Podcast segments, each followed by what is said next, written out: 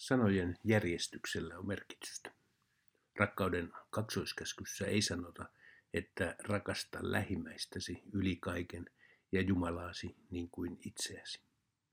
Ei, vaan Jumalaa pitää rakastaa yli kaiken ja lähimmäistä sitten niin kuin rakastaa itseään. Mistä on Jumalan rakastaminen tullut? Mitä on Jumalan rakastaminen yli kaiken? Käskyssä on kysymys epäjumalien kieltämisestä. On vain yksi Jumala, vaikka kilpailevia vaihtoehtoja löytyy. Epäjumalaksi, eli rakkauden kohteeksi, voidaan valita mikä vaan sinänsä hyvä asia.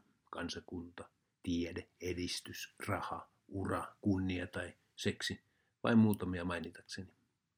Kukin näistä voi muodostua elämän viimeiseksi perustaksi, kaikeksi kaikessa. Mutta kuka siis on tämä raamatun todellinen Jumala, se jota meidän tulee rakastaa yli kaiken? Kuka on hän, josta käskyistä ensimmäinen sanoo, älä pidä muita jumalia? Kysymys on hyvä ja liittyy siihen, mihin me perustamme turvamme epävarmassa elämässä.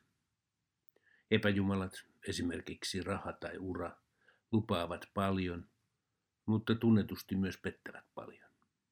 Rikkaudet voi kadottaa, lupaavakin ura voi kaatua. Turvansa kiinnittäminen Jumalaan edellyttää kahta asiaa. Sitä, että Jumala on, ja toiseksi, että hän on hyvä. Oman elämäni isoissakin takaiskuissa kannatteleva voima on ollut toivo, että Jumala lahjoittaa hyvyyttä. On tullut huonoja päiviä ja vuosia. Tässä liityn sukupolvien ketjuun esivanhempiimme, jotka katovuosienkin keskellä ovat jaksaneet uskoa, että hänen hyvyytensä nostaa jaloilleen. Se näkyy hienosti vanhassa lastenvirressä. Onni täällä vaihtelee, taivaan isä suojelee.